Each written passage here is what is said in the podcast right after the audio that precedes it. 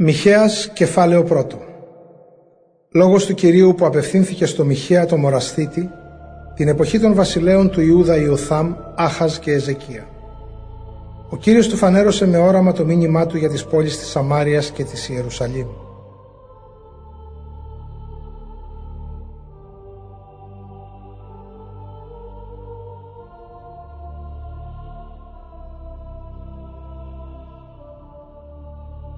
Τιμωρία της Σαμάριας για την ιδωλολατρία της.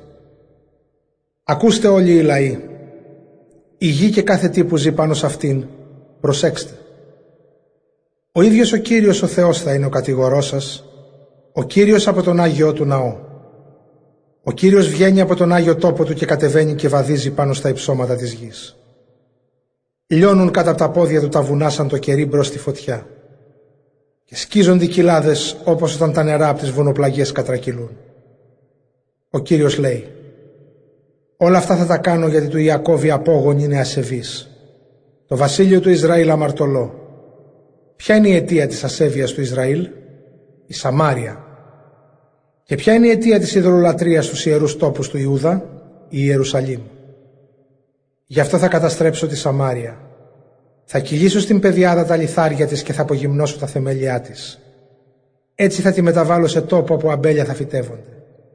Όλα τα γλυπτά της θα συντριφτούν και όλα τα αφιερώματά της στις φλόγες θα ρηχτούν. Θα εξαφανίσω όλα της τα είδωλα, γιατί με χρήματα πορνείας αποκτήθηκαν και για αντάλλαγμα πορνείας θα ξοδευτούν πάλι.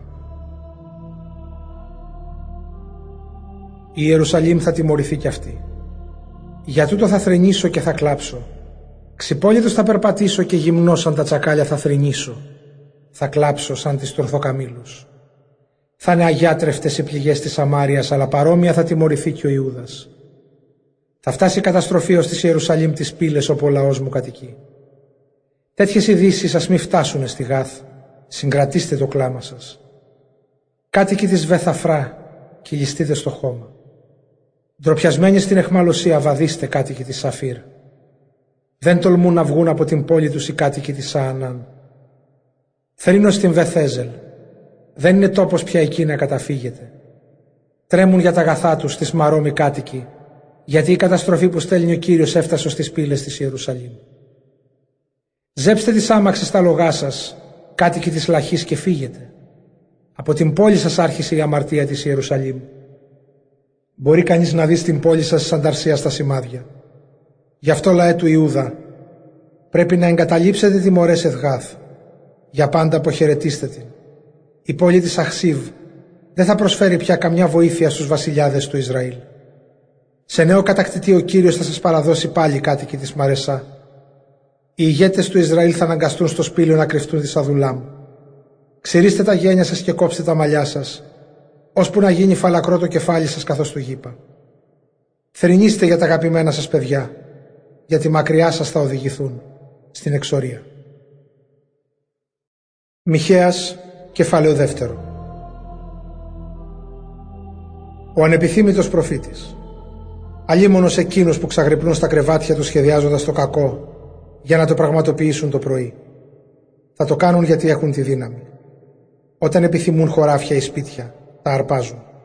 Κατακλέβουν τους ανθρώπους και τις οικογένειές τους και παίρνουν τις περιουσίες τους. Γι' αυτό ο Κύριος λέει «Έτσι σχεδιάζω κι εγώ κακό ενάντια σε ανθρώπους σαν και εσάς. Δεν θα μπορέσετε να το αποφύγετε και δεν θα περπατάτε πια με το κεφάλι ψηλά. Γιατί οι καιροί που έρχονται θα είναι δύσκολοι. Εκείνη την ημέρα ο κόσμος θα σας αναφέρει σαν παράδειγμα καταστροφής και θα μιλάει για σας με το δικό σας θρήνο. Τελείως καταστραφήκαμε. Απαλωτρίωσε ο Θεός τη χώρα του λαού του. Κανείς δεν του τη δίνει πίσω στους κατακτητές μας μοίρασε τα χωράφια μας. Γι' αυτό, όταν η χώρα ξαναμοιραστεί, εσείς δεν πρόκειται να πάρετε μερίδιο. Δεν θα υπάρχει για σας τόπο στη συγκέντρωση του λαού του Κυρίου. Μη λες ανοησίες, μου λένε. Δεν επιτρέπεται σε έναν προφήτη να μιλάει έτσι. Τέτοια προσβολή είναι για μας αδιανόητη. Μήπως είναι καταραμένη η απόγονη του Ιακώβ; Έχασε τάχα την υπομονή του ο Κύριος μαζί μας; Τέτοια κάνει. Δεν έχει κανένα καλό λόγο για εκείνους που ζουν δίκαια. Αλλά σε εσάς λέει ο Κύριος Από παλιά εναντιονόσασταν στο λαό μου. Οι άνθρωποι γυρίζουν από τον πόλεμο και ενώ πιστεύουν πως είναι ασφαλείς, εσείς αρπάζετε το πανοφόρι από την πλάτη τους. Τις γυναίκες του λαού μου τις διώχνετε από τα αγαπημένα τους στα σπίτια. Αρπάζετε από τα παιδιά τους για πάντα τον κλήρο που τιμητικά εγώ τους έχω δώσει. Εμπρός, σηκωθείτε και φύγετε στην εξορία, γιατί εδώ ησυχία δεν θα βρείτε. Με τις ανίερες πράξεις σας έχετε προκαλέσει την καταστροφή. Και η καταστροφή θα είναι σκληρή. Αν ήταν κάποιος που να λέει λόγια του αέρα, ψέματα και απάτες να προφητεύει πως θα έχετε κρασί και δυνατά ποτά σε αυθονία, αυτός θα ήταν ο προφήτης ο ανόητος που στο λαό αυτόν ταιριάζει. Θα συναθρήσω εγώ όλους μαζί τους απόγονους του Ιακώβ και όλο θα συνενώσω το υπόλοιπο του λαού του Ισραήλ. Θα τους βάλω μαζί καθώς τα πρόβατα πως το μαντρί γυρίζουν. Σαν το κοπάδι που γεμίζει το βοσκότοπό του, έτσι και η χώρα σας θα ξαναγεμίσει πλήθος λαό. Ένας δυνατός ήρωας θα τους οδηγεί και θα ανοίγει το δρόμο. Με αυτόν θα περάσουν την πύλη και θα βγουν έξω. Ο Κύριος είναι αυτός ο ήρωας, ο βασιλιάς τους. Αυτός θα προπορεύεται μπροστά τους. Μιχαίας, κεφάλαιο τρίτο.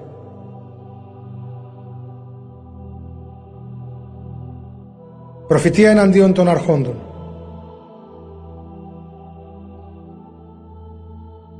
Ακούστε αρχηγοί και άρχοντες του Ισραήλ.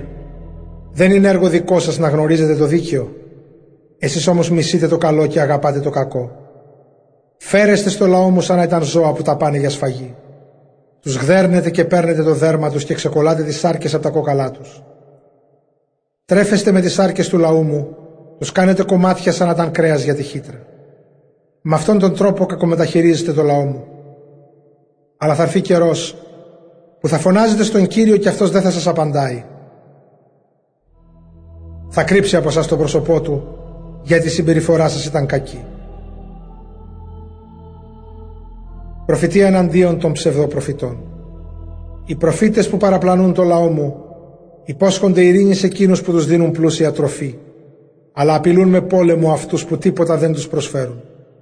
Γι' αυτό, σε τούτους τους προφήτες ο Κύριος λέει «Τέρμα λοιπόν οι προβλέψεις. Η νύχτα θα πέσει πάνω σας προφήτες. Τέρμα οι προφητείες. Σκοτάδι θα σας περιβάλλει, όπως μετά το ηλιοβασίλεμα. Δεν θα λαβαίνετε απάντηση από μένα. Και έτσι θα ντροπιαστείτε εσείς οι οραματιστές και οι χρησμοδοί θα διαψευστείτε. Δεν θα ξέρετε πού να κρυφτείτε. Εγώ όμως είμαι γεμάτος δύναμη. Μαζί μου είναι το πνεύμα του Θεού. Γι' αυτό έχω το θάρρος να υποστηρίζω το δίκαιο και να φωνάζω στους απογόνους του Ιακώβ την ασέβειά τους και την αμαρτία τους. Πρόρηση της καταστροφής της Ιερουσαλήμ. Ακούστε αρχηγοί και άρχοντες του Ισραήλ που αποστρέφεστε το δίκαιο και διαστρέφετε το σωστό εσείς που χτίζετε την Ιερουσαλήμ, την πόλη του Θεού, πάνω σε αίματα και αδικίες. Οι άρχοντες δωροδοκούνται όταν δικάζουν, οι ιερείς διδάσκουν με πληρωμή και οι προφήτες προφητεύουν με αμοιβή. Κι ύστερα από όλα αυτά τολμούν και λένε «Ο Κύριος είναι μαζί μας, δεν θα μας βρει κακό». Γι' αυτό εξαιτίας σας η Σιών θα οργωθεί σαν χωράφι. Η Ιερουσαλήμ θα γίνει σωρός από λιθάρια και ο λόφος του ναού θα σκεπαστεί από θάμνους. Μιχαίας, κεφάλαιο τέταρτο. Η Ιερουσαλήμ, πρωτεύουσα ειρήνης.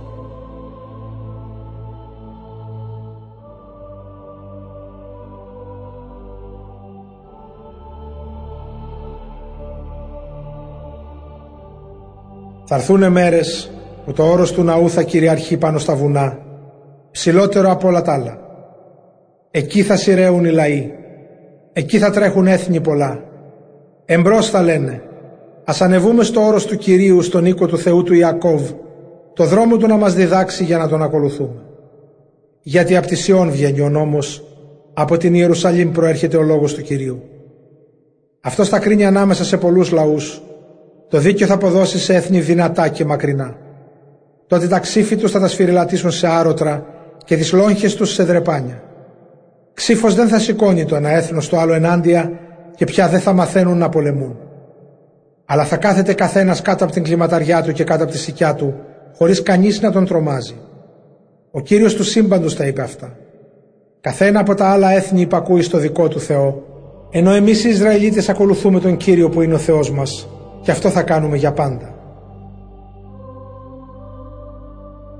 Ο Κύριος Βασιλιάς της Ιερουσαλήμ. Ο Κύριος λέει «Θα έρθει μια μέρα που θα μαζέψω τα πρόβατα του κοπαδιού μου τα ανάπηρα και τα παραπλανημένα. Εγώ τους έφερα δυστυχία, αλλά θα κάνω τα ανάπηρα υπόλοιπο και τα αδύναμα ισχυρό λαό. Εγώ ο Κύριος θα βασιλεύω σε αυτούς από το όρο Σιών, από τώρα και για πάντα. Και σε σένα πύργε που το πίμνιο προστατεύεις ψηλέ βράχε της Ιών, θα ξαναγυρίσει η εξουσία όπως παλιά. Η πόλη της Ιερουσαλήμ θα ξαναγίνει πρωτεύουσα του βασιλείου. Τώρα όμως γιατί κραυγάζεις τόσο δυνατά Ιερουσαλήμ, δεν έχεις πια βασιλιά, δεν υπάρχει πια σύμβουλος, γιατί κυλοπονάς σαν ετοιμόγενη γυναίκα; Στριφογύρνα και βόγκα πόλη της Ιερουσαλήμ, καθώς η ετοιμόγενη, γιατί τώρα θα αναγκαστείς να βγεις από την πόλη και στα χωράφια να κατασκηνώσεις και τελικά θα πας μακριά στη Βαβυλώνα. Εκεί θα ελευθερωθείς. Εκεί θα σε λυτρώσω εγώ από την εξουσία των εχθρών σου. Δοκιμασία και λύτρωση της Ιερουσαλήμ. Ο Κύριος λέει «Συνάχθηκαν έθνη πολλά τώρα εναντίον σου Ιερουσαλήμ που θέλουν τον Άγιο τόπο σου να βεβηλώσουν και με την καταστροφή σου να χαρούν. Αλλά τα σχέδιά μου δεν τα γνωρίζουν και δεν καταλαβαίνουν τις προθέσεις μου που είναι να τους συγκεντρώσω σε τα δεμάτια στο αλόνι για να τους αλωνίσω. Σήκω και αλόνιζε η Ιερουσαλήμ γιατί εγώ θα σε κάνω δυνατή σαν τάβρο με σιδερένια κέρατα και χάλκινες οπλές, για να αποδοπατήσεις πολλούς λαούς, για να αφιερώσεις τα πλούσια λαφυρά τους και τα υπάρχοντά τους σε μένα τον Κύριο του σύμπαντος. Ο Θεός υπόσχεται σωτηρία από τη Βιθλέμ. Ο Κύριος λέει «Κλάψε και ξέσκησε τις άρκες σου πολιορκημένη πόλη. Οι εχθροί έχουν περικυκλώσει τον αρχηγό του Ισραήλ θα τον χτυπήσουν με ραβδί στο πρόσωπο. Μιχαίας, κεφάλαιο πέμπτο. Αλλά από σένα Βιθλεέμ, πόλη της περιοχής όπου κατοικεί η συγγένεια Εφραθά, αν και είσαι μια από τις πιο μικρές πόλεις του Ιούδα, εγώ θα κάνω να προέλθει εκείνος που θα γίνει άρχοντας του Ισραήλ. Η καταγωγή του είναι πολύ παλιά. Ανάγεται στις αρχαίες μέρες. Εγώ ο Κύριος θα παραδώσω το λαό μου στους εχθρούς του. Ωσότου μια γυναίκα γεννήσει το αναμενόμενο παιδί. Τότε αυτοί που θα ζουν ακόμα στην εχμαλωσία θα επιστρέψουν και θα ενωθούν με τους άλλους Ισραηλίτες. Όταν έρθει εκείνος θα τους οδηγήσει και θα τους προστατέψει με τη δύναμή μου, με τη μεγαλειώδη παρουσία του ίδιου του Θεού του. Θα ζήσουν με ασφάλεια, γιατί όλοι οι λαοί της γης θα αναγνωρίσουν τη μεγαλοσύνη του. Αυτός θα φέρει την ειρήνη. Η πτώση της Ασσυρίας Όταν έρθουν οι Ασσύριοι στη χώρα μας και την καταπατήσουν, τότε θα ξεσηκώσουμε εναντίον τους πολλούς αρχηγούς και άρχοντες. Αυτοί θα κατακτήσουν με τα όπλα την Ασσυρία, την χώρα των απογόνων του Νεμρόδ. Αν οι Ασσύριοι τολμήσουν να έρθουν στη χώρα μας και να παραβιάσουν τα σύνορά μας, τότε ο βασιλιάς μας θα μας σώσει. το υπόλοιπο του Ισραήλ ανάμεσα στα έθνη. Το υπόλοιπο των απογόνων του Ιακώβ είναι διασπαρμένο ανάμεσα σε πολλούς λαούς, καθώς δροσιά από τον Κύριο, καθώς βροχή απάνω στο χορτάρι. Δεν στηρίζει την ελπίδα τους στους ανθρώπους και τίποτα δεν περιμένει από αυτούς. Το υπόλοιπο των απογόνων του Ιακώβ είναι ανάμεσα σε πολλά έθνη, όπως ένα λιοντάρι ανάμεσα στου δάσους στα θεριά, σαν ένα λιονταρόπουλο ανάμεσα σε κοπάδι προβάτων.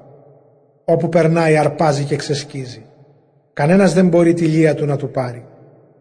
Το χέρι σου ύψωσε Ισραήλ ενάντια στους εχθρούς σου που σε καταπιέζουν και αφάνισέ τους. Ο Κύριος απομακρύνει τα ανθρώπινα στηρίγματα.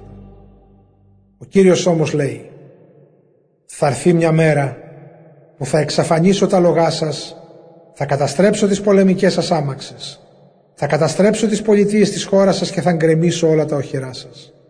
Θα εξαφανίσω τους μάγους σας και τα μαγικά τους. Θα καταστρέψω τα ειδωλά σας, τις πέτρινες και τις ξύλινες λατρευτικές σας στήλες. Θα πάψετε να προσκυνάτε τα κατασκευάσματά σας. Θα καταστρέψω και τις πόλεις σας.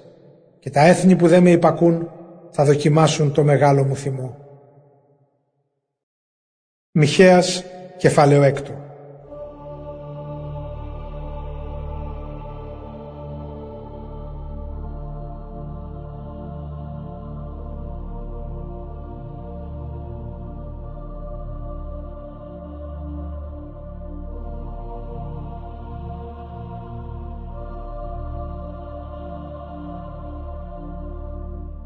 Οι κατηγορίες του Θεού εναντίον του λαού του. Ακούστε τι με πρόσταξε ο Κύριος. Σήκω να υποστηρίξεις την υπόθεσή μου και μάρτυρες σας είναι οι λόφοι και τα βουνά. Ακούστε λοιπόν εσείς βουνά και εσείς αιώνια της γης θεμέλια τη διαφορά που έχει ο Κύριος με το λαό του τον Ισραήλ. Για τη διαφορά αυτή θα τον σύρει σε δίκη. Τι σου έκανα λαέ μου ρωτάει ο Κύριος. Σου ζήτησα πάρα πολλά. Απάντησέ μου. Δεν σε ελευθέρωσα εγώ από της Αιγύπτου τη σκλαβιά. Δεν σου έδωσα το Μωυσή, τον Ααρών και τη Μαριάμ για να σε οδηγήσουν. Θυμήσου λαέ μου τη σχεδίαζε εναντίον σου ο Βαλάκ, βασιλιάς της Μωάβ, και τι υποχρεώθηκε να του απαντήσει ο Βαλαάμ γιος του Βεόρ. Θυμήσου πως πέρασες στον Ιορδάνη από τη Σιτίμ ως τα Γάλγαλα. Τότε θα αναγνωρίσεις τις αποδείξεις της πιστότητάς μου. Οι απαιτήσεις του Θεού από το λαό του. Αναρωτιέστε. Τι πρέπει τάχα να προσφέρουμε στον Κύριο όταν θα έρθουμε να προσκυνήσουμε τον ύψιστο Θεό; Να του προσφέρουμε χρονιάρικα μοσχάρια για ολοκαύτωμα; Ευχαριστιέται ο Κύριος με χιλιάδες κρυάρια και με μυριάδες ποτάμια λάδι; Να του προσφέρουμε τα πρωτότοκά μας για να συγχωρηθούν οι ανομίες και οι αμαρτίες μας; Ο Κύριος σας δίδαξε τι είναι καλό και τι απαιτεί από σας. Πράξτε το δίκαιο, δείξτε αγάπη, ακολουθήστε το Θεό σας πρόθυμο. Τιμωρία για την ανομία της Σαμάριας.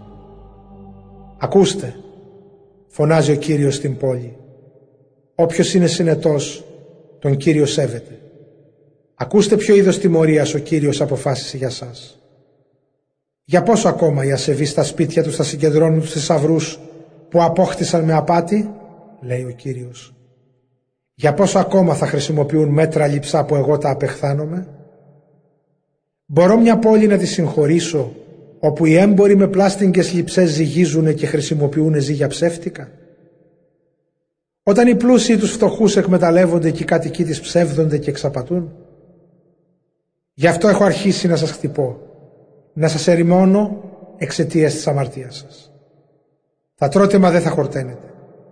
Η πείνα πάντοτε θα σας βασανίζει. Θα προσπαθείτε τα αγαθά σας να τα μεταφέρετε σε μέρος ασφαλές, αλλά δεν θα μπορείτε να τα φυλάξετε. Ακόμα κι αν τα ασφαλίσετε, εγώ με πόλεμο θα σας τα καταστρέψω. Θα σπέρνετε, μα δεν θα θερίζετε. Λάδι θα κάνετε, μα δεν θα το χρησιμοποιείτε. Στα φύλλα θα πατάτε, μα δεν θα πίνετε κρασί. Πρόθυμα ακολουθήσατε το κακό παράδειγμα του βασιλιά Αμρή και του Αχαάβ του γιού του και όλης της δυναστείας τους. Μιμηθήκατε τα έργα τους. Γι' αυτό θα ερημώσω και την πόλη σας και σας. Όλοι γεμάτοι φρίκοι θα σας δείχνουν με το δάχτυλο και τα έθνη θα σας περιφρονούν. Μιχαίας κεφάλαιο 7 Θρήνος του προφήτη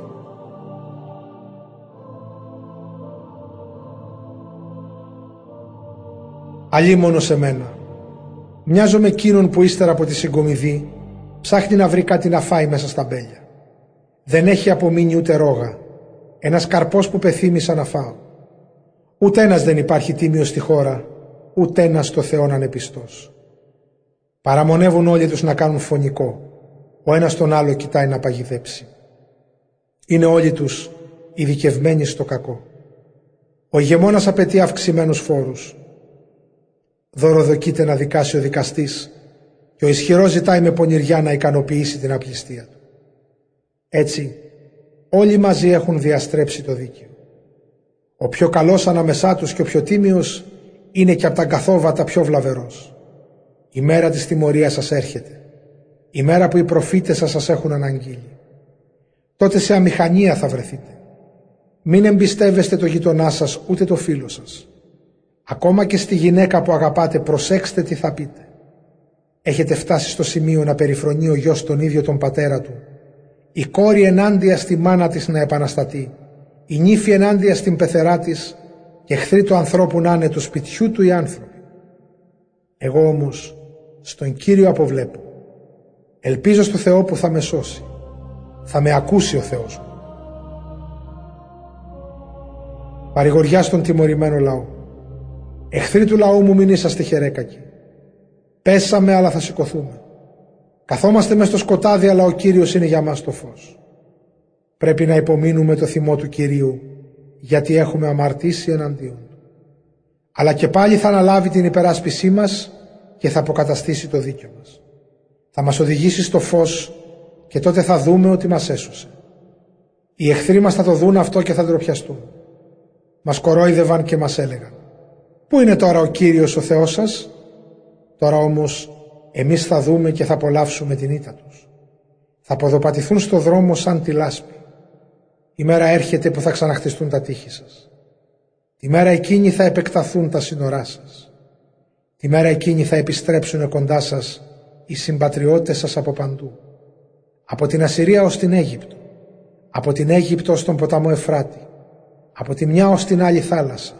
Και από το ένα βουνό ίσα με το άλλο. Η γη όμως η υπόλοιπη θα ερημωθεί εξαιτίας των κακών έργων που έπραξαν οι κάτοικοι της. Προσευχή για την αποκατάσταση του Ισραήλ. Πείμενε Κύριε το λαό σου με το ραβδί σου. Τα πρόβατά σου που απομονωμένα ζουν σε τόπο άγωνο, ενώ τριγύρω τους υπάρχει έφορη γη. Και πάλι στη Γαλαάδ και στη Βασάν βοσκησέτα, καθώς τα χρόνια τα παλιά. Θαύματα για μας κάνε και πάλι, όπως τότε που βγήκες μαζί μας από την Αίγυπτο. Τα έθνη ας δουν και ας ντροπιαστούν παρόλοι τους τη δύναμη. Ας μείνουν άφωνοι και βρόντιτοι. Ας έρνονται στη γη και ας τρώνε χώμα σαν το φίδι. Έντρομοι ας βγαίνουν έξω από τα ταμπούρια τους, σε σένα Κύριε Θεέ μας για να έρθουν, γεμάτοι δέος και φόβο. Ποιος άλλος Θεός είναι σαν και σένα, που συγχωρεί την ανομία και παραβλέπει την ασέβεια, όπως εσύ στο λαό σου που έχει επιζήσει. Το θυμό σου δεν τον κρατάς για πάντα, αλλά σε ευχαριστεί να δείχνεις την αγάπη σου. Και πάλι θα μας πλαχνιστείς και θα ποδοπατήσεις τις ανομίες μας. Στις θάλασσες στα βάθη θα ρίξεις όλες μας τις αμαρτίες. Δείξε πιστότητα και αγάπη σε μας, τους απογόνους του Αβραάμ και του Ιακώβ, όπως ορκίστηκε στους προγόνους μας από τον πολύ παλιό καιρό.